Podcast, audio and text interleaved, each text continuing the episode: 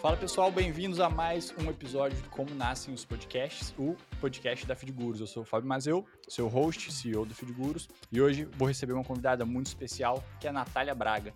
Natália Braga ela é jornalista, ela é criadora, diretora e host do podcast Influência Negra. Tem muita coisa legal pra gente discutir, pra gente conversar hoje, e a ideia dessa conversa é a Natália passar um pouco mais dos aprendizados para vocês também aplicarem sobre como idealizar um podcast. Tem muita coisa legal sobre o Influência Negra e sobre a plataforma que ele traz. E além disso, também mais sobre como construir um time, como gerenciar esse time, como trazer essa ideia do podcast e fazer isso crescer uh, e ganhar corpo. Natália, fica à vontade para se apresentar, contar um pouquinho mais sobre você e a gente vai, enfim, a partir daí a gente vai conversando mais. Muito obrigada pelo convite. Estou muito feliz com ele porque é falar sobre, acho que até então, o projeto mais complexo da minha vida. Eu nunca tinha passado pela experiência experiência de gerenciar pessoas desse jeito.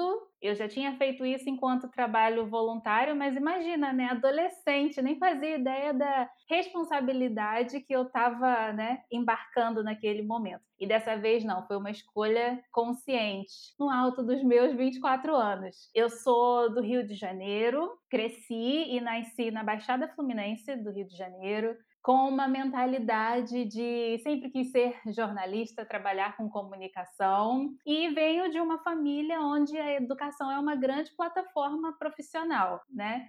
E nessas eu acabei me, me envolvendo muito em causas de educação, em causas de ativismo racial, feminino e, e tudo mais.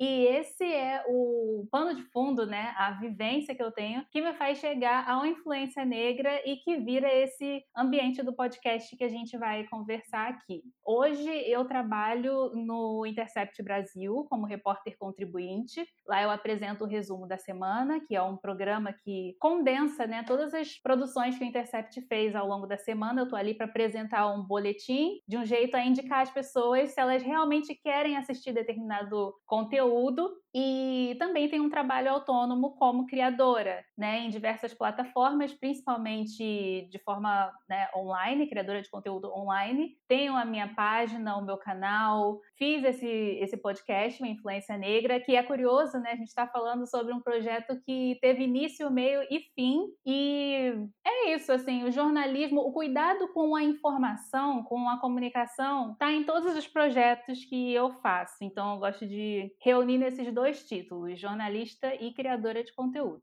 Legal, show de bola. Muito obrigado pela apresentação. Acho bem legal porque tem muita coisa que você vai contextualizar, é, sem dúvida nenhuma, sobre o coletivo Influência Negra e sobre, sobre como esse projeto nasceu. Então, se a gente pensasse nos primeiros passos, por que montar um podcast do Influência Negra? E se puder também dar um contexto maior sobre o coletivo, é legal para, enfim, um, contar mais sobre o coletivo porque ele existe, dois, é, explicar essa trajetória de, enfim, como veio a ideia de legal, vamos pegar isso e criar um podcast. Antes da gente começar, eu já abri uma cola para mim aqui, porque é muita história, muita coisa. Principalmente porque a maior parte do, do que eu tenho para conversar aqui hoje é sobre fatos que aconteceram dentro da pandemia. E parece que a nossa vida congelou, né? De 2019 e 2021, né? Esse período virou um grande borrão na nossa cabeça. Então eu preciso de uma cola para situar no tempo. Mas eu sei dizer que o Influência Negra começou em 2015, numa época em que teve um grande pico. Sabe esse pico que a gente está tendo agora aqui no Brasil de podcasts? A gente estava tendo isso com os vloggers, com os youtubers na época. Então eram nomes de influenciadores ali surgindo na internet e começou, o Influência Negra ele começou como um, um questionamento, né?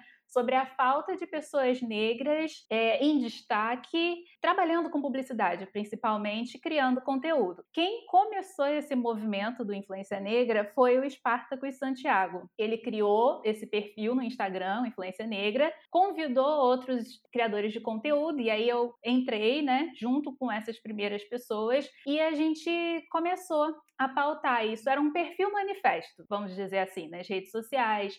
Na época teve uma projeção no BuzzFeed também, entrevistou a gente. Na época tinha o Espartacus, a Júnior, Ana Paula Chongani, todo mundo trazendo essa discussão que é uma provocação ao mercado da publicidade, principalmente, e ao mesmo tempo é um diálogo com o público. O Influência Negra, enquanto coletivo, sempre foi isso: um grupo de influenciadores ali que queriam criar uma ponte de reflexões sobre a comunicação e como tudo isso funcionava com a audiência e o mercado publicitário. Essa é a moral que o Influência Negra tem. E aí isso foi se desenvolvendo, principalmente no, no Instagram, foi onde a gente trabalhou na maior parte do tempo até chegar ali por volta de. E o, e o Influência Negra ele foi se transformando ao longo do tempo. Primeiro a gente fez esse manifesto, depois a gente entendeu que o nosso grande forte seria usar essa página como uma vitrine para que, que as pessoas pudessem descobrir outros criadores de conteúdo, cada um dentro do seu nicho ali. E aí, quando foi chegando de 2019 para 2020, o Robson Rodrigues, que ele se tornou o diretor de parcerias comerciais dentro do Influência Negra, ele que propôs da gente criar um podcast. E aí ele, ele queria que eu é, encabeçasse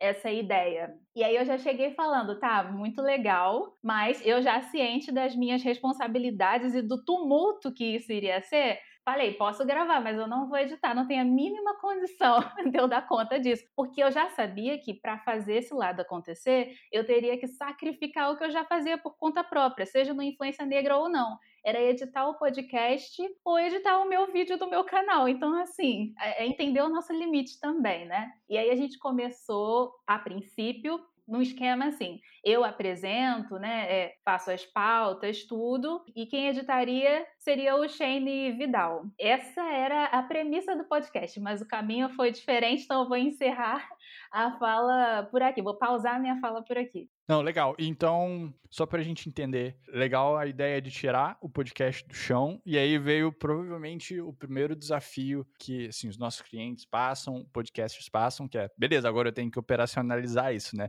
Eu não tenho só que pensar na pauta e gravar, eu tenho que editar, talvez pensar onde que eu vou colocar isso, eu vou usar o Anchor da vida, eu vou usar outro hosting. Como é que foi esse segundo passo agora, né? Que é legal. Agora a gente precisa fazer isso funcionar, como é que foi essa evolução e como é que todo mundo trabalhou junto também para construir o podcast. Eu não fazia a mínima mínima ideia do que eu ia fazer da minha vida. Porque tá, a ideia do podcast estava ali enquanto plataforma, a gente já sabia da reputação que o Influência Negra tinha, mas ao mesmo tempo a gente estava partindo para um, um ambiente completamente novo, uma rede que iria de seguidores, de tudo que surgiria do zero. E o que, que a gente ia fazer com isso? Eu não tinha tema, não tinha ideia de formato. Na época eu estava, acho que provavelmente no meu primeiro ou segundo ano, enquanto ouvinte de podcasts. Então eu só tinha uma ideia do que eu gostava gostava, não do que eu queria propor dentro de todas essas interseções assim, né? Então, antes de pensar em equipe, tudo isso, o meu jeito de resolver essa, essa vastidão de possibilidades foi pensar o que a gente tem de bom aqui dentro desse coletivo. Então, eu fiz um, um levantamento, assim, dentro, de, dentro das pessoas que faziam parte do time, em relação aos temas que elas abordavam autonomamente nos seus conteúdos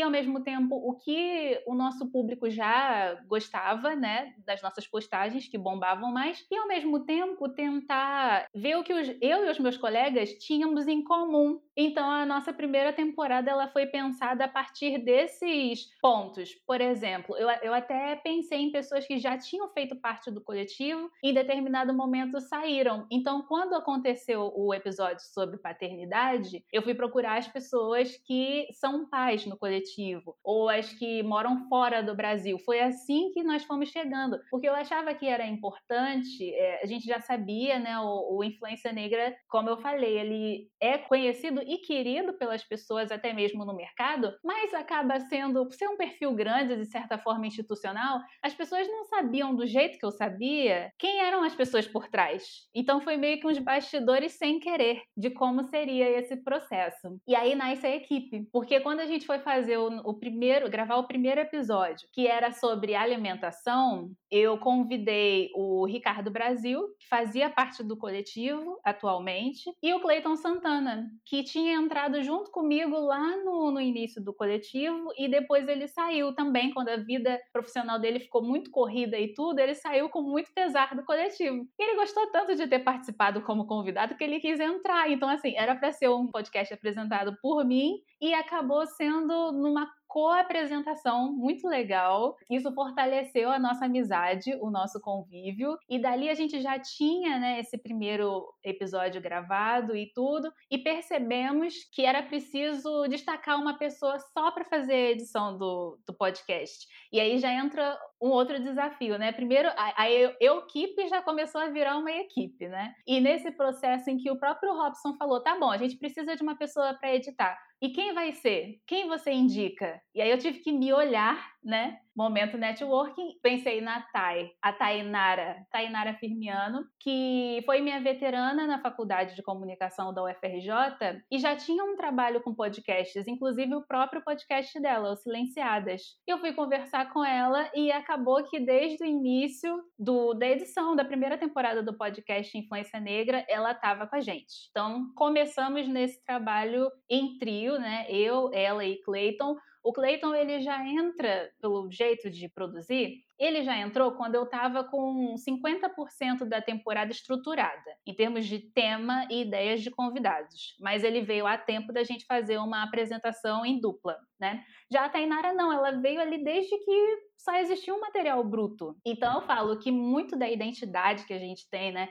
Essa identidade auditiva, não sei nem se é assim que fala, é, foi ela que construiu, assim. Eu e Clayton, a gente pensou um pouco nas, na ambientação, nas trilhas que a gente gostaria, mas as marcas, até o senso de humor que a gente desenvolveu ali na identidade dos episódios, foi a partir desse olhar e das referências também que a Tainara trazia pra gente. Não, legal demais. A gente gosta de chamar tipo de identidade sonora, né? Da mesma maneira que a gente tem a identidade visual, sei lá, um brand book de uma marca, a gente chama de identidade sonora, que é, sei lá. Eu achei isso muito legal ouvindo os episódios. Fica muito claro o mundo influência negra ali, achei super legal. Chegamos talvez no formato influência negra, né? Tem dois hosts. Essa ideia de temporada já veio desde o começo. Tipo, vamos, vamos pensar em temporadas. Eu, eu lembro que li uma, uma entrevista, uma notícia falando que a ideia era uma primeira temporada de 12 episódios é, como é que isso surgiu, assim? Porque é uma dúvida muito recorrente. Tipo, você tem, se a gente pensar num livro, sei lá, Harry Potter, um exemplo aleatório, mas o Harry Potter tem vários livros e aí cada livro é meio que uma história ali dentro, né? Se a gente pensar no mundo de podcasts, a gente tem temporadas, que você pode tematizar temporadas, ou você pode simplesmente produzir episódios de forma recorrente, né? Como é que foi esse processo de pensar nessa estrutura?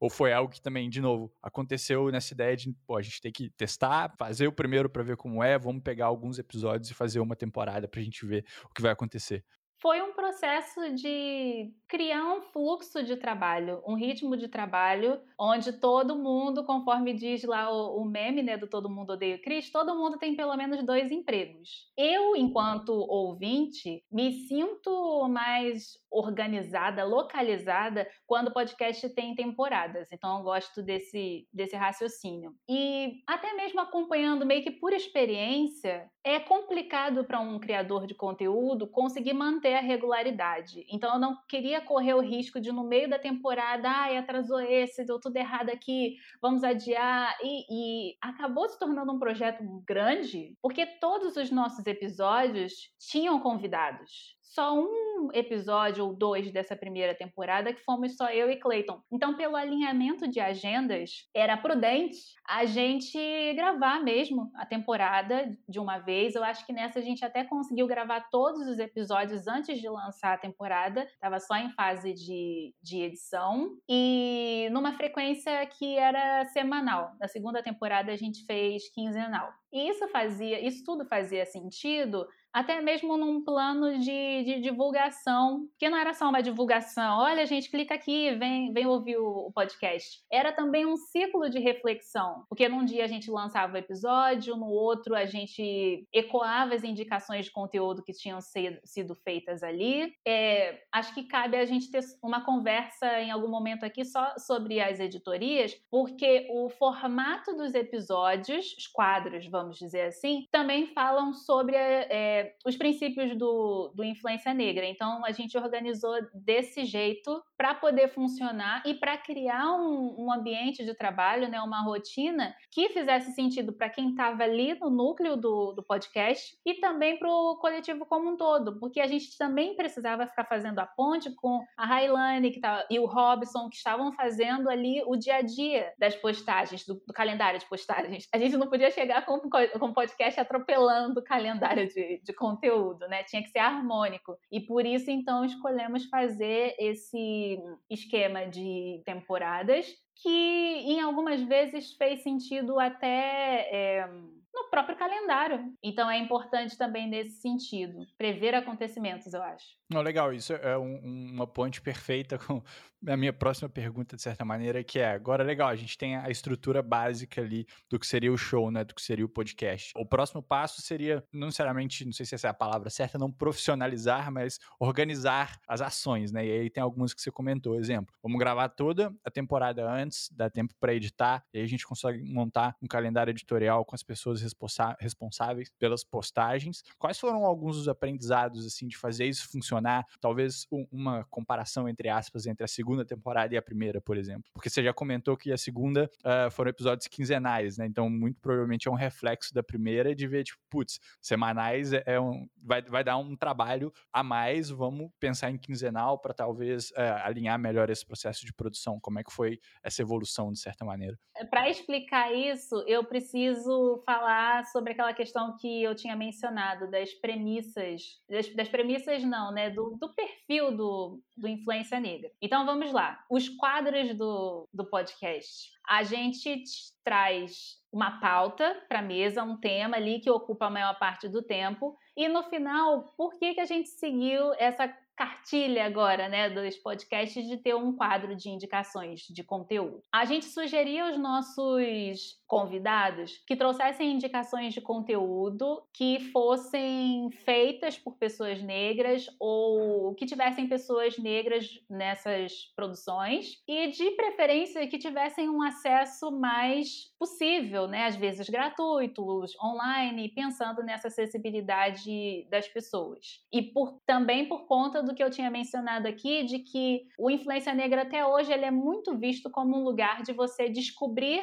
criadores de conteúdo que você não conhece. Então era quase que o nosso dever moral ter esse espaço também é, dentro do podcast. Outra coisa muito importante, além da identidade sonora, era a identidade visual. Eu não tinha prestado atenção nisso. Até o Luiz, que faz parte, é o diretor de arte do, do Influência Negra, uma pessoa responsável por um rebranding mesmo do Influência Negras, do Influência Negra, porque até 2000 e, até 2020, né, por quase cinco anos, a gente estava com a identidade visual do início do coletivo. E aí a gente precisou realmente, a Influência Negra cresceu até conceitualmente e precisava remexer tudo isso no, no visual e ele já me alertou na época da importância do podcast ter uma carinha própria, mesmo que ele fique ali num, num agregador, a miniatura também importa, é a escolha da pessoa ali, né, em clicar. Então, eu considero isso um luxo. Até hoje eu considero um luxo ter uma capinha diferente para cada episódio, que a gente sabe que não é fácil. E a pessoa que ele indicou, que foi uma pessoa que a gente consegui, que a gente encontrou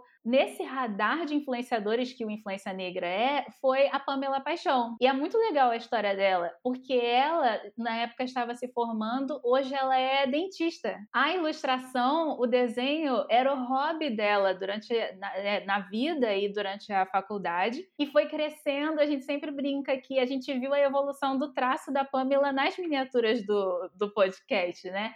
A, a, identidade do podcast é uma ilustração minha e do Clayton, mas acabou que a gente passou a condensar a discussão, a pauta, às vezes até com críticas mais ácidas, às vezes a ilustração da capa era baseada na fala de um convidado, ou era a partir de uma crítica de internet que deu origem ao episódio. Então, tudo isso era feito de uma forma muito cuidadosa e fez bem pra gente. Não só pensando no clique de quem vai ouvir a gente no agregador, mas também porque a gente levava a capa do episódio pro Instagram e a partir daí fazia as, as discussões com as pessoas. Então, acho isso importante até para ir explicando como é que essa essa, esse grupo foi crescendo, né? A equipe foi crescendo. Então, eu imagino que ali, quando a gente estava já nos 60% ou 70% da, da temporada em produção, pelo menos o conceito dela já nesse patamar, aí veio a Pamela para nossa equipe. Então, até aí já somos quatro pessoas, né? Eu, Cleiton, Tainara e Pamela fazendo esse trabalho. E o arroba dela é arroba preta ilustre, certo? Para quem quiser Isso. ver, enfim, outros trabalhos e conhecer um pouco mais. Contratar, inclusive. Ela já ilustrou livro, já fez várias coisas. E isso explica, então, por que a gente estava conseguindo sustentar a frequência semanal dos episódios. Porque já estava praticamente quase tudo de gaveta. Outra questão muito importante também nessa pergunta que você, que você fez sobre rotina e tudo, é que além disso, dessa consequência positiva ter acontecido, a gente também foi aprendendo surtando e errando ao vivo. O primeiro episódio lá, onde o Clayton foi convidado, muita coisa deu errado, porque a gente tentou gravar pelo Discord. E aí eu sempre brinco, foi uma Discord esse aplicativo com a gente. Até hoje eu tenho medo de usar essa plataforma. Eu não sei o que, que aconteceu, mas a gravação estava completamente instável. Ele não estava deixando eu gravar. E aí a gente passou a usar o Zoom, ele foi a nossa principal plataforma de trabalho, já aviso logo por conta é, dessas dores e delícias, acabou que na segunda temporada a coisa mais incrível que aconteceu com a gente foi ter assinado o Zoom. Então não tinha mais aquele vexame de ficar fechando a chamada e migrando os convidados para links infinitos, né? Aconteceu isso. É curioso, porque a gente já passou esse tempo todo aqui de conversa e eu não avisei, gente, que, né, por natureza, o Influência Negra é um, é um coletivo com pessoas do, do Brasil inteiro, até de fora, do Brasil inteiro não, tá, gente? De vários estados, não tem pessoa de cada estado, não. Um trabalho remoto. E o mesmo aconteceu com esse podcast, embora eu, Clayton e a Tainara sejamos daqui do Rio de Janeiro. E mais pra frente vai ter a Josi também. Josi é assunto da segunda temporada, que foi quando ela entrou. A Pamela é de Pernambuco, se eu não me engano. E aí, tudo isso também aconteceu na pandemia. O podcast Influência Negra foi lançado em junho de 2020. Então, assim, eu nem. Hoje a gente olha e pensa, nossa, como é que eu tive saúde para conseguir fazer esse trabalho todo, né? Saúde mental. Mas foi assim que aconteceu. Eu, numa certa posição de, de privilégio, porque eu conseguia gravar com os equipamentos que eu já usava no meu trabalho aqui no, né, com Intercept tudo. Não à toa, né? Tem gravador de voz, já tinha assim. Agora, com o Clayton e com os outros convidados, a gente até fez um manualzinho, assim, de como a, a pessoa podia fazer para gravar com um celular ou com o que ela tivesse ali à mão, né? Então, um trabalho que sempre foi remoto e sempre foi repleto de algumas gambiarras, assim, né? Das nossas gravações. E, ao contrário, hoje a gente fala sobre podcast e muita gente já imagina esses podcasts que são transmitidos no YouTube, né? Mas a gente sempre teve um pensamento do áudio só, tá? Então não, não tem arquivos de vídeo do, do Influência Negra. A gente usava o YouTube como um repositório dos episódios em áudio. Agora que a gente tem, então, já a cara a gente já entendeu um pouquinho mais o dia a dia do podcast. Seria muito legal entender duas coisas. Um pouquinho mais sobre convidados. Como você falou, o Influência Negra, é o podcast sempre foi uma plataforma, a ideia do podcast era ser uma plataforma para mostrar pessoas criativas negras trabalhando, enfim, em diversas áreas. Então, como é que, um, vocês chegavam nesses convidados ou pensavam em quem a gente vai convidar para falar sobre tal tema? É uma dúvida muito recorrente. E como é que isso desencadeava também em ações e campanhas que ajudavam o coletivo de certa maneira? Então, a campanha com a Dove foi super legal. Tem várias plataformas que deram mais visibilidade ao coletivo por, de certa maneira, consequência desse conteúdo. Então, seria legal a gente partir para esse segundo momento, de certa maneira, ou terceiro momento, né? A gente já, já tá nesse terceiro passo. Eu tô aqui procurando uma a planilha que foi o meu guia. Mais do que nunca eu eu precisei disso para conseguir me localizar né, no trabalho que estava acontecendo. E como eu falei, né, conforme foi virando um trabalho em equipe, também reuni as ferramentas para eu criar quase que uma espécie de memória coletiva com todo mundo ali junto e conseguir transmitir, desenhar as minhas ideias para outras pessoas num trabalho que era remoto. Então, sem planilha, não éramos ninguém. A primeira temporada teve é, a, a, formação né, na escolha dos convidados foi quase que consequência dessa interseção que eu estava conversando com você. Já na segunda temporada, a gente pensou primeiro nos temas, agora eu vou me virar um pouco aqui. A gente pensou primeiro nos temas, tem tem alguns que certa porque o podcast ele é uma, uma fonte de ideias né? Então coisas obviamente coisas que aconteceram na primeira temporada já viraram deixas para a segunda. Tem até episódios com parte 2 aqui né? E aí a gente tinha essas ideias durante as gravações ou em reuniões aí já deixava nessa planilha. Então a gente só reorganizou ali viu o que o que realmente faria sentido, seria interessante, e colocou para poder é, chamar as pessoas. Eu estou falando tudo isso, gente, mas não é um trabalho assim de alimentação do nosso ego, não, tá?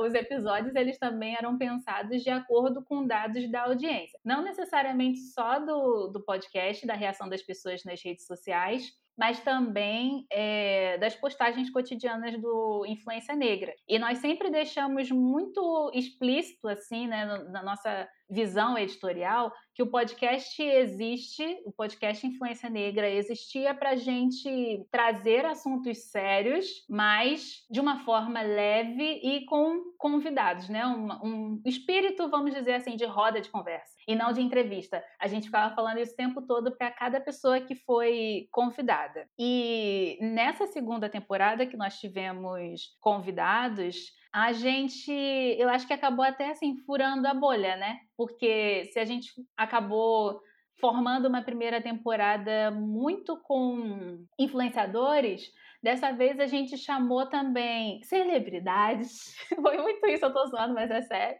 e especialistas, que é uma coisa assim que eu prezo muito no meu trabalho fora do, do podcast também, né? Então vamos pensar em um, o episódio mais ouvido da segunda temporada é o episódio sobre adoção. E aí, nesse episódio, a gente chamou a Gabi Oliveira, né, uma influenciadora bem conhecida, também por um trabalho engajado nas redes sociais, e que agora, assim, há quase dois anos, está todo mundo acompanhando muito de perto o processo dela de adotar seus dois filhos. Na época, ela ainda não estava com as crianças em casa, estava em outro patamar do processo. Então, a gente convidou ela para esse episódio e também uma advogada especialista que a gente tem aqui no Rio de Janeiro, e acho que uma das poucas especialistas no Brasil, que é a doutora Ângela Quimbango. Então a gente juntou todo mundo na mesa para poder conversar. É, e aí eu fiquei zoando, né? Ah, celebridades. Também chamamos a Tereza Cristina, cantora, para poder falar sobre. Eu acho que foi uma conversa muito intimista sobre a questão do mercado de trabalho, da ascensão profissional de alguma forma, nesse podcast, lá quando a gente foi fazer o episódio na primeira temporada sobre síndrome do, do impostor e uma expressão que é um meme e ao mesmo tempo um grande motivo de discussão que a gente tem entre pessoas negras, que é o tal do pretos no topo. Tudo isso trouxe é, relatos muito sinceros da gente, ao mesmo tempo da nossa audiência, sobre esse processo de ascensão financeira e social entre pessoas negras. Então a gente chamou a Tereza Cristina para poder contar a história dela, né? Porque ela também foi outra pessoa que na pandemia teve um salto no trabalho dela, um salto de reconhecimento que levou bastante tempo para poder acontecer. E também nessa, nesse sentido chamamos a jornalista Flávia Oliveira, que é da Globo, né, da Globo News principalmente. Chamamos a dona Jacira, que eu falo,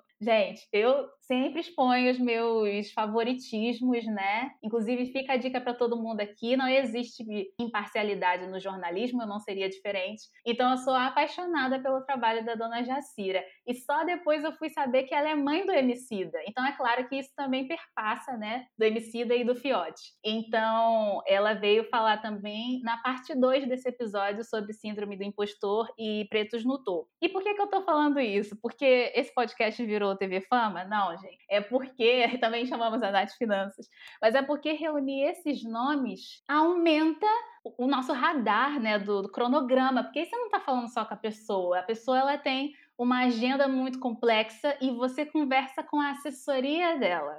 E aí, então, Imagina, gente, nós três ali, né? Pelo menos eu, Cleiton e Tainara, juntarmos as nossas agendas dentro de dois empregos, mas aí a gente se viu assim num, numa quase que um trabalho incorrente, nós três, né, para um entender bem a, agenda do outro, porque nós três teríamos que atender a agenda dessas pessoas, ser flexíveis à agenda dessas convidadas.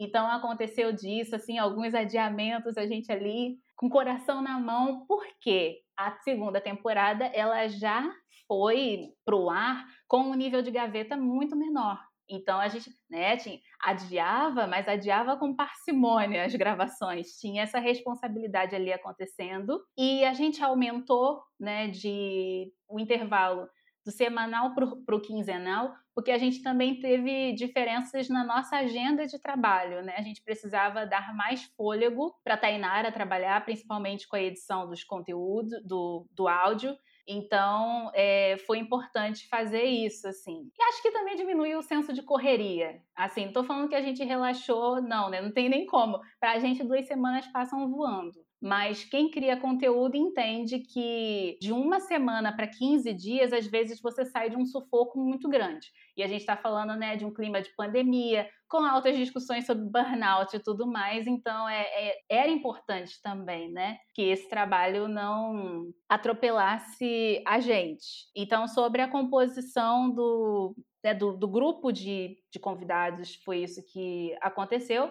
E nessa segunda temporada, além desses episódios com, com convidadas, nós entendemos que era importante criar uma nova editoria, um novo formato de episódios, que foi uma influência, onde a gente trazia esse viés, mais uma coisa que veio lá dos pilares do Influência Negra. Esse viés de explicar, de ser transparente sobre como o mercado da influência funciona, para pessoas pretas também, né? Funciona é, em termos de dinâmicas comerciais, para a gente. E aí, o que nós percebemos, eu e Clayton, ao longo desse trabalho, que foi experimental, porém ao vivo, né? Experimental, porém no mundo, é que o formato de episódio ensaio funciona muito bem. Então, eu acho que o mais recente acabou sendo o melhor de todos se eu não me engano, o episódio mais recente foi o do Fantástico Mundo dos Mimos. E nesse a gente, pela primeira vez na história, e foi estranho, a gente riu muito nessa gravação. Pela primeira vez a gente escreveu exatamente o que ia gravar. Primeiro para não errar, porque tinha alguns dados históricos, teve uma pesquisa mais robusta em relação a isso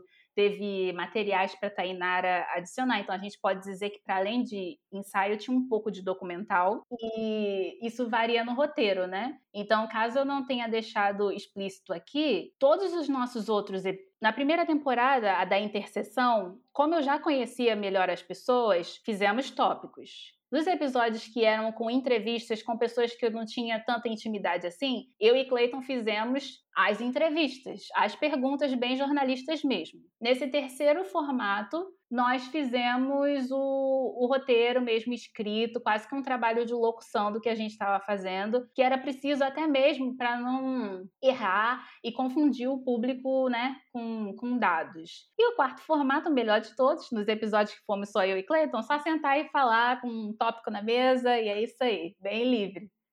É, eu gosto muito dessa variação assim, só para contextualizar um pouco, na Feedgurus a gente tem alguns clientes que são empresas, né? E é, eventualmente tem, sei lá, um CEO acompanhando o projeto de perto e ele quer que as coisas sejam mais estruturadas. Mas em outros casos, por exemplo, aqui no Como Nascem os Podcasts, a gente está com bullet points conversando eu e você. E quando a gente grava alguns episódios, eu e, e o time da Feedgurus, é tipo, ó, vamos falar sobre tal coisa, tá? Eu fiz uma pesquisa básica, faz uma aí, a gente senta e conversa. Só que tem valor em todos esses formatos, né? Quando você tem muitos dados, né? Por exemplo, o, do, o dos mimos, o Fantástico Mundo dos Mimos, você não pode errar alguma coisa muito chave para aquele argumento, né? Então você tem que trazer isso muito bem estruturado. Mas se a gente está falando um pouco mais sobre algo mais amplo e que a gente traz a nossa experiência, é muito legal deixar aberto para conversa, né? E aí, uma curiosidade: como é que era isso com os convidados, por exemplo? Porque aí a gente tem a doutora Ângela Kimbangu, a gente tem, por exemplo, a Tereza Cristina e a gente tem, tipo, a Nath Finanças. Acho que três convidados diferentes, né? Como é que vocês organizavam internamente isso? E talvez até contextualizando com o roteiro, tipo assim, ó, isso tudo bem. Você comentou sobre conhecer as pessoas. Mas tinha algo também de tema, de assunto é mais complexo, outro é menos. Como é que vocês organizavam isso? É, e três pessoas de perfis muito diferentes. No caso da, da doutora Ângela, eu acho que um fator muito importante para fazer a conversa andar e ficar fluida, inclusive, gente, peço desculpas, além delas duas, também teve a Fabiola, Fabiola Oliveira participando da conversa. Foi ótimo. Foi um episódio. A gente sentiu, acho que é o episódio mais longo da história do podcast. Deu pena de cortar. Até porque elas três se conheciam. Então elas se complementavam nas histórias e tudo.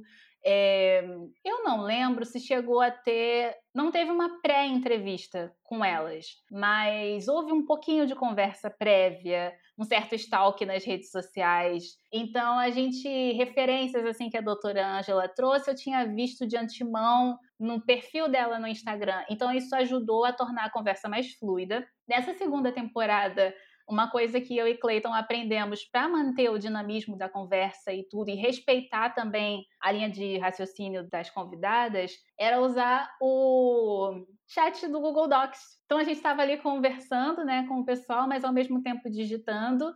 E aí a gente também se colocava no nosso lugar de não, vamos tirar essa pergunta daqui, a conversa está fluindo legal por esse rumo, então não tem problema ela ficar de fora. Se for preciso, a gente trabalha de outro jeito, transforma essa pergunta numa enquete para o público, ou pensa até em um outro episódio para isso. No caso da, da Nath, eu acho que a gente, a gente não chegou a mandar as perguntas de antemão para a assessoria dela, nem nada do tipo, não.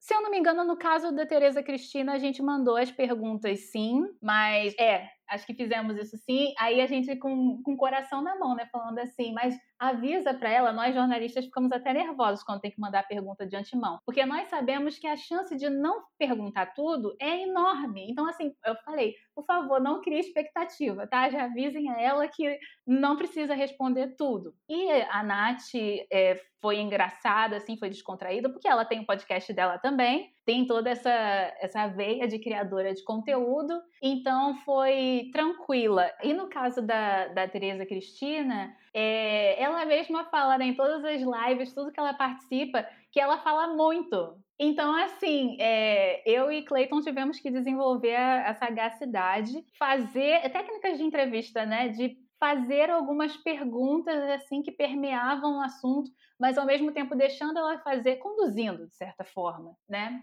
Mas deixando ela contar as histórias dela e isso enriqueceu o episódio, assim, acho que foi bem no tom mesmo assim da, da história de vida dela do, do testemunho. Muito obrigado por compartilhar toda essa história por trás do Influência Negra e tem algumas ramificações bem interessantes que vieram do trabalho do coletivo, do trabalho do podcast, que é legal a gente falar sobre, né? Um é o prêmio Sim à Igualdade Racial, que vocês ganharam junto com a Dove na campanha publicitária. Legal a gente aprender e conhecer um pouco mais sobre como surgiu a ideia, como surgiu a campanha. E também o Troféu Mulher Imprensa, é, onde você foi uma das finalistas também. Eu votei em você, então conta pra gente depois qual foi o resultado.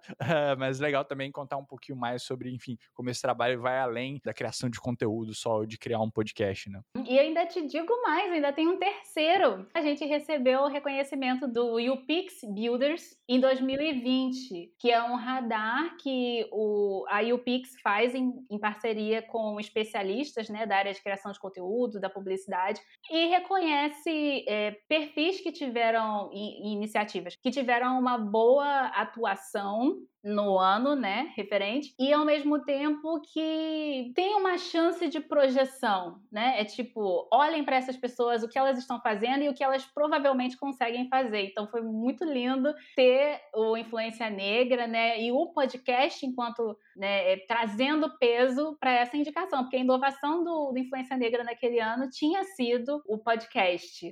Então, vamos lá, gente. O trabalho com a Dove, ele chegou no final da primeira temporada. Então, assim, é clima de série, né? Quando a gente acha, ah, aprendemos, que legal, trabalho caminhando para o final chegou a Dove, vocês vão fazer um documentário e o que o podcast vai fazer sobre isso? É com vocês. E vamos lá, quebrando a cabeça para poder fazer esse episódio. Nós tivemos, enquanto podcast, o privilégio de ver né, os bastidores da criação do documentário Olhares Cruzados. A gente chamou mulheres negras brasileiras dentro de um trabalho remoto para poder falarem sobre os seus processos de autoestima. No caso, as nossas convidadas foram a Kiara Felipe, que é uma mulher trans, travesti de São Paulo. Chamamos a própria Cris Mendonça, que é mãe de Ana Paula Chongani, uma das cofundadoras do Influência Negra e que se posiciona né, como uma mulher sexiagenária e, ao mesmo tempo, ela tem um, um longo histórico assim, de trabalho com moda, com a autoestima de pessoas pretas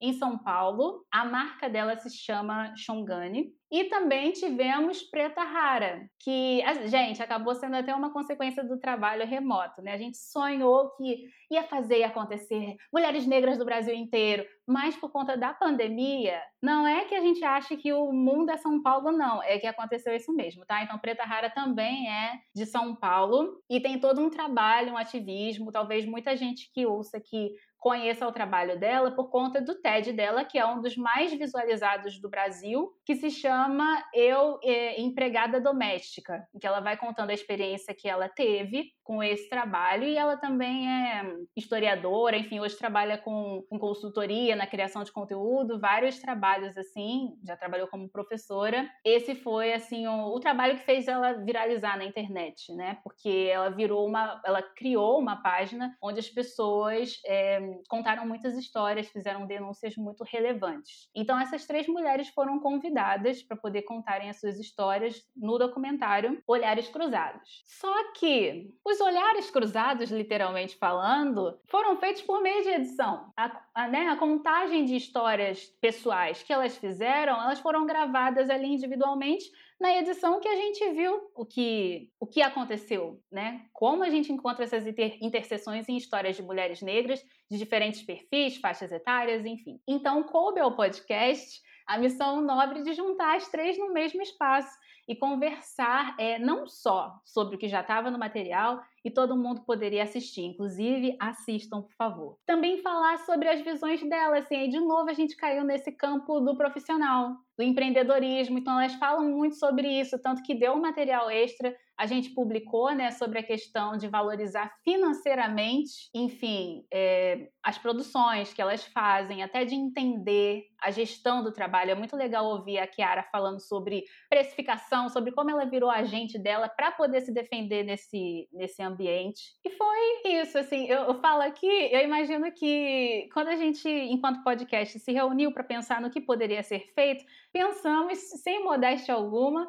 no Red Table Talk, que é aquele programa original do Facebook, né, da família Smith, ou melhor, das mulheres da família Smith, em que elas vão falando ali sobre a vida, sobre os temas que afetam elas. Foi bem nesse sentido, assim, né, de, de conversar. Só não foi uma mesa 100% feminina, porque Clayton estava lá mas foi é, uma conversa bem assim, e nesse momento a gente, até para garantir, a gente está falando aqui, né, trabalho com a Dove, todo, uma, é, todo um rigor então, nessa gravação especial, é, até para que eu e Clayton não ficássemos dispersos, entrevistando, conversando e de olho na qualidade também, nos juntamos nesse dia para que a Tainara, né, Pamela, não sei se a Pamela conseguiu, mas que a equipe inteira pudesse estar online ali acompanhando, né? E foi maravilhoso, assim, a gente não queria desligar. Eu acho que essa deve ter sido, assim, a segunda maior, não, não episódio, mas gravação. Foi até a única gravação que a gente fez no fim de semana. Acabou e ninguém queria desligar, porque foi muito boa essa conversa, assim, aquela sensação pra gente de sucesso, porque não tinha oportunidade, como eu falei, de errar tecnicamente e nem de. não tinha tempo para quebra-gelo. É, a gente, eu acho que, pelo menos eu, nunca tinha conversado com a Preta Rara, por exemplo. Mas de alguma forma a gente conseguiu organizar esse ambiente, até entre elas três, para ter uma conversa descontraída, assim, e, e funcionou. Foi muito bom. E funcionou tanto que a gente ganhou esse prêmio, né? Incrível, assim. Foi um, um clima de comemoração muito grande, da gente pensar é, que, que foi além do, do nosso olhar. É claro que existe né, muita cobrança, síndrome do impostor e tudo, mas a gente acaba tendo um olhar muito rigoroso sobre o nosso trabalho e eu acho que ao mesmo tempo a gente se engana achando que está explícito para todo mundo as nuances do trabalho, porque a gente viu coisas que já foram editadas, que já foram cortadas. Então eu acho que como a gente está falando também de um documentário, de um conteúdo de inspiração, é não necessariamente que a gente estava vendo e acreditava que tinha chegou para o público. Então para mim esse prêmio ele vem como uma prova de que a gente realmente conseguiu colocar uma afetividade muito grande nesse documentário, até por conta de toda a proposta, né, que o que o IDBR tem, principalmente, né, e todas as empresas relacionadas ao IDBR, eu acho que também ficou o reconhecimento de que esse conteúdo estava sensível, né, capaz de, de gerar uma empatia, um debate legal com pessoas que não são negras. Então acho que esse é um mérito, o recado que fica assim desse trabalho, é, que embora tenha o o, o nome né, do coletivo do podcast Influência Negra, eu sempre comemorei muito todas as vezes que eu via pessoas não negras ouvindo. Porque realmente a gente estava falando sobre temas diversos ali, né? A questão não, não era essa, e nós, enquanto equipe, realmente tínhamos um, um entendimento ali de que é meio que se não é uma conversa acessível nesse sentido também, não faz sentido, porque se fosse para falar com os nossos pares, seria uma conversa interna. Então, assim, é mesmo para ser, né, em rede esse, esse acontecimento. Então, foi, assim, um trabalho muito importante. E sobre essa questão, né, de.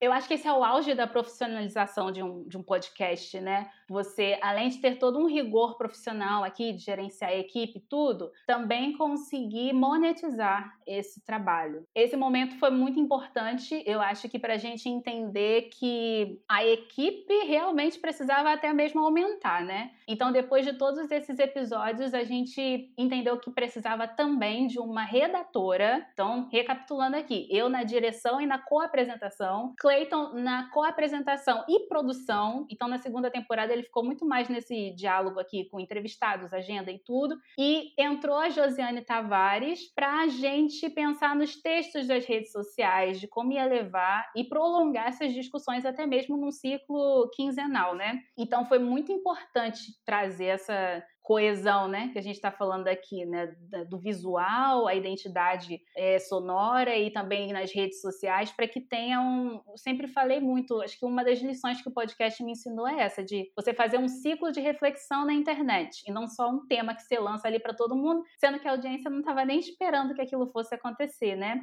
E uma coisa que sempre fica nas entrelinhas, agora eu lançando aqui quase que um tom de curiosidade, que realmente a audiência não é obrigada a saber, mas o nosso nosso parte do nosso voo alto também tem a ver com assessoria de imprensa. Porque se lá no início a gente não tivesse tido o apoio de veículos de imprensa e principalmente da pessoa que fazia isso, né, a Cris da Griot Assessoria, da Assessoria, a gente não teria conseguido ser visível. E o que acontece na internet todos os dias é projetos e pessoas incríveis lançando conteúdos novos, mas que pouca gente conhece e também tem a ver com ele. Eu falo sempre nesse tom debochado, o networking. Então, assim, ninguém aqui é obrigado a ter assessoria de imprensa e nem a, a ter dinheiro para contratar uma assessoria de imprensa, mas estude também sobre técnicas de divulgação. Nem que você vai lá aprender é, como escrever né, um release, a cartinha que você manda para os veículos de imprensa, que isso já te projeta, porque sem isso realmente fica muito complicado. É,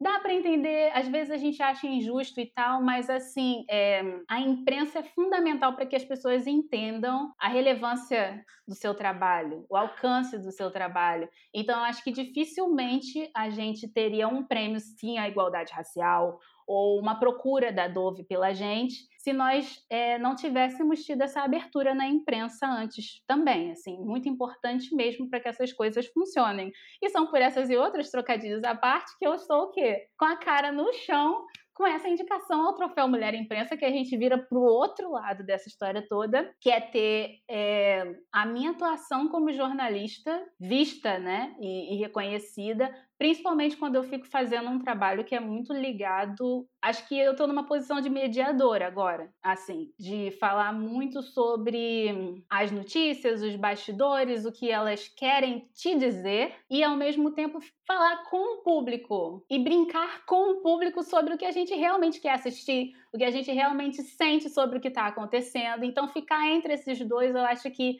é mais do que um mérito e uma alegria pessoal. É entender que o tipo de jornalismo que eu gosto de defender está sendo colocado ali, ó, num prêmio. Tipo, ó, deem uma olhada, foquem nisso aqui. Eu acho que é, é mais sobre isso e por isso eu tô tão feliz, assim, com, com essa indicação e que o prêmio venha. É, ainda dá tempo de votar. A votação vai ter 13 de novembro de 2021. O link vai estar aqui na descrição para vocês votarem na Natália e votem. Inclusive, vejam também a campanha da Dove e ouçam o episódio Olhos Cruzados, Olhares Cruzados, desculpa a conversa. São todos incríveis, vale muito a pena. Natália, muito obrigado pelo seu tempo, não tem nem como agradecer. Compartilhou muitos aprendizados sobre o podcast, mas muito sobre sua história de vida e o trabalho com, com influências ne influência negra. Aproveita é, esse final para, enfim, falar onde as pessoas podem te encontrar, qual rede você usa mais, como podem encontrar mais sobre o trabalho do coletivo Influência Negra também. Fica à vontade. Começando pelo Influência Negra, né, que é o motivo de vocês estarem aqui ouvindo. Eu também fico muito feliz, igualmente feliz por esse convite aqui, porque eu sempre falo para as pessoas, vocês podem, é, a gente pode não perceber, mas a criação de conteúdo é um trabalho muito, é, de uma responsabilidade muito grande, porque o tempo das pessoas não volta. Você pode estar aqui ouvindo esse podcast ou consumindo vários conteúdos gratuitamente, mas beleza, você pagou com o seu tempo de vida. Isso não vai voltar. Você tem certeza de que você queria estar aqui? Eu espero que sim, tá? É, então, Influência Negra é arroba Influência Negra no Instagram, no Twitter, arroba Influência Negra. Não bota o último A, porque não tem o último A no arroba. E nas minhas redes sociais, elas são todas arroba NathBragaP, Nath com TH. Eu já, já relaxei, já entendi que eu sou uma pessoa né, mais pro multiplataforma do que qualquer outra coisa. Gosto muito de vídeo, se você também gosta, eu prefiro esse formato, assim como o podcast, porque a gente pode conversar pode trazer conteúdos com profundidade. Eu não sou o tipo de criadora de conteúdo que vai te bombardear com conteúdo todo dia, que eu prezo pela relevância, pela reflexão e até referências, assim, um clima de aprendizado. Então, também estou no Instagram. Se você gosta de ler legendas, então você me segue no Instagram e de dar umas risadinhas também. Eu fico assim, gente, entre a ironia e conversas sérias. Ai, tá me dando vontade de fazer outro podcast, gente. De criar outro podcast. Acho que eu vou voltar assim mas contem comigo só em 2022 para esse universo. E me assistam também no Intercept Brasil. Show de bola, Natália, de novo. Muito obrigado pelo seu tempo. Foi um prazer te receber aqui. Obrigada, Fábio. Esse foi mais um episódio do Como Nascem os Podcasts, o podcast da Feedgurus. Quer acessar conteúdos técnicos exclusivos sobre podcasts, ver os links e transcrições do show e receber novos episódios em primeira mão? Acesse feedgurus.com/podcasts e se cadastre na nossa lista de e-mails exclusiva para ouvintes. feedgurus.com/podcasts. Nos vemos no próximo episódio.